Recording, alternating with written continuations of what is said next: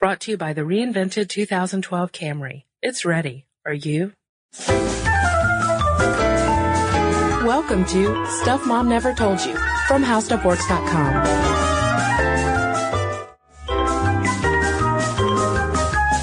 welcome to the podcast. This is Molly. And I'm Kristen.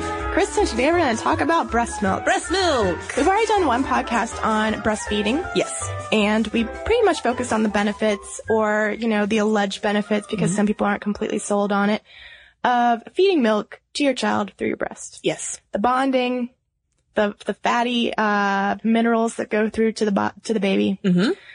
But there are some women out there who can't breastfeed. Right. And there's some women out there who make a ton of excess breast milk. And there's some babies who can't drink formula. can all these people meet in the middle? And that is what this podcast is about because we're going to talk about breast milk banks. We're going to talk about breast milk swaps. We're going to talk about selling your breast milk. Yes. And we're not going to get into, like Molly said, the pros and the potential cons of breastfeeding, whether breast is best and all of that debate. We have a separate episode where we cover all those points. We're just going to stick to the banking and the, The bacon, all the extra stuff. So let's start with the milk banks, which are, uh, I was surprised to find kind of a big historical thing. Mhm. Um, the first milk bank was established in Vienna, Austria in 1909. And by 1919, there was one in Boston and another in Germany. And basically in the early 20th century, there were a lot of ill and premature children. And the mothers who could make extra milk were asked to give it to those sick babies Mhm. and the sick babies thrived. So people were like, Hey, seems like maybe if we can give some excess breast milk to the sick babies who, whose mothers maybe can't feed them because they're orphaned or because they were born so prematurely that milk hasn't come in, maybe they will get better. Right. And of course, this milk banking, breast milk banking practice traces back to wet nursing. Mm-hmm. When, you know, women who couldn't produce would give their, ch- or wealthier women would have another milk producing lady breastfeed their child for them. In fact, in the 13th century, European women made more money working as wet nurses than any other occupation open to women. But I wonder in the 13th century if there were many options. I'm sure there weren't. but the idea of using someone's milk that wasn't your own is a very old concept. yes. And so that's why, um, you know, milk banks eventually came up in that early 20th century. And now there are several located all around the U.S. and all around the world. And they are designed so that women who have excess breast milk can donate it after going through a huge battery of tests because you can spread infection through breast, breast milk. They go through the test, they uh, sack up their breast milk in a certain way, and they send it off to the bank, and the bank can then ship it out to premature infants, uh, orphans, people who have immune deficiencies because breast milk might help them. And there are a ton of anecdotal stories where it just really helps those infants thrive in a very hard situation. Right. For instance, um, they think that premature babies who are fed breast milk will have shorter stays up to 15 days on average in neonatal intensive care units. And they're less likely to develop retina problems that can lead to poor vision.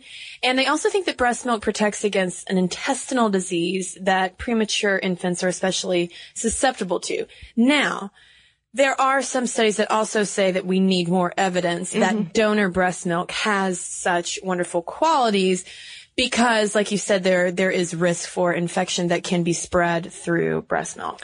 But there has never in this country been an adverse effect after using a breast milk bank, probably because of the amount of testing that milk banks do for their donors and on the milk. Um, however, breast milk, because it is qualified as a food, is not regulated by the FDA or the CDC, so it's it's somewhat of an unregulated industry. But as I said, no safety incidents yet, and pretty pricey. It is pretty pricey. And this is coming from information from the Human Milk Banking Association of North America, which was formed in 1985. And it seems like the pretty much the cornerstone milk banking organization in the US. And while it isn't FDA regulated, they do a lot of testing, not only on the mothers who donate, but then on the milk as well and pasteurize in a very specific kind of way. It's an extensive process. And as a result, the milk is not exactly cheap. It typically goes for up to three fifty three dollars to four fifty per ounce. And you think, oh, it's just a few bucks.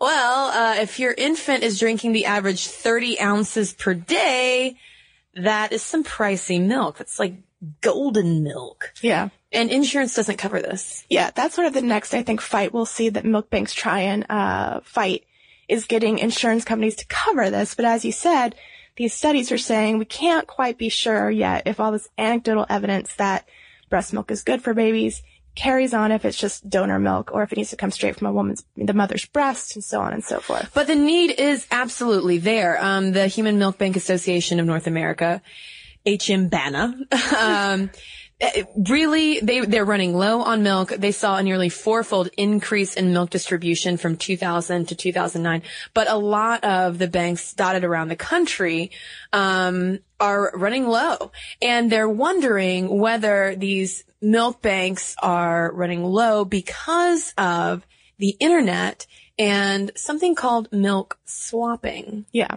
Let's say that you have all this excess milk and it doesn't feel right to you to ask some mother of a premature infant to buy it for 350 an ounce. and you don't want to throw it away You don't want to throw it away and you also don't like this idea of like shipping it up and mailing it seems like a big hassle.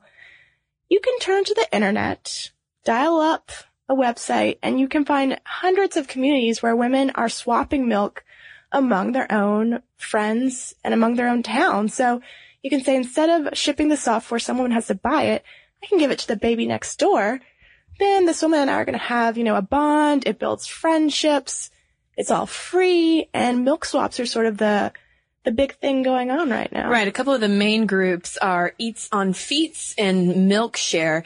And I think we should also note that people who, women who donate to the milk banks through the Milk Bank Association of North America aren't compensated. No. And it's similar with the, the milk swap. It's like the free cycle thing. You just, you're, you're trading. I know I've got this great thing that women need. I can mm-hmm. give it to someone who needs it, whether it's, you know, a woman down the street who adopted a baby, a woman who had surgery on her breasts and can't produce milk.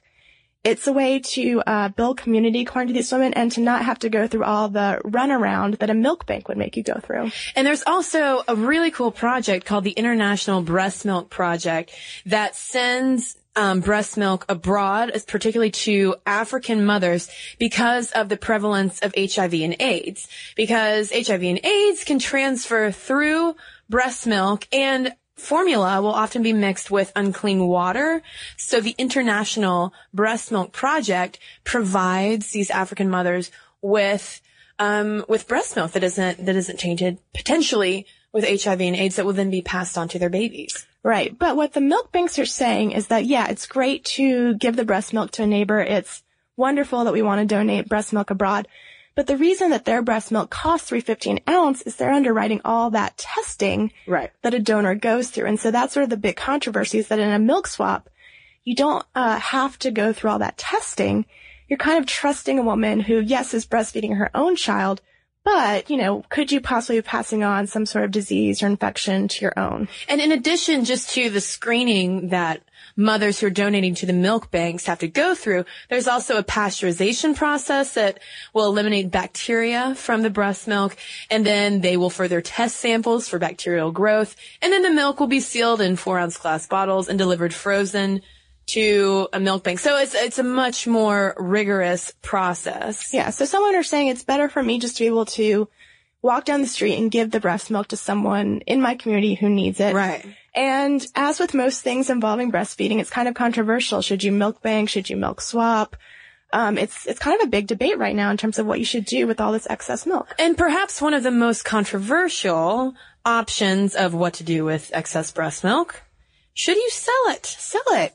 Money's got to go. You, I mean, you just had a baby. You can't really work. Maybe, Yeah.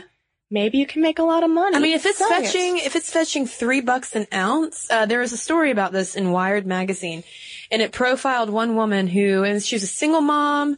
I think she was putting herself through school. She discovered that she could sell her breast milk online, and she uh, only ate an organic diet, took care of herself, you know, didn't smoke, things like that.